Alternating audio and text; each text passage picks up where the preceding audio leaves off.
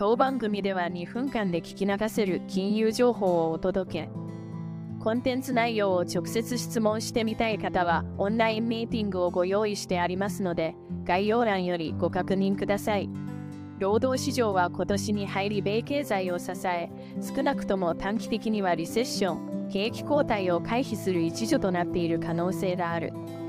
ここ数ヶ月、求人件数と賃金上昇率は共に後退しているも、雇用と所得は個人消費を後押しするほど堅調だ。とはいえ今回の雇用統計では前月までの雇用が従来発表ほど好調ではなかったことが示された。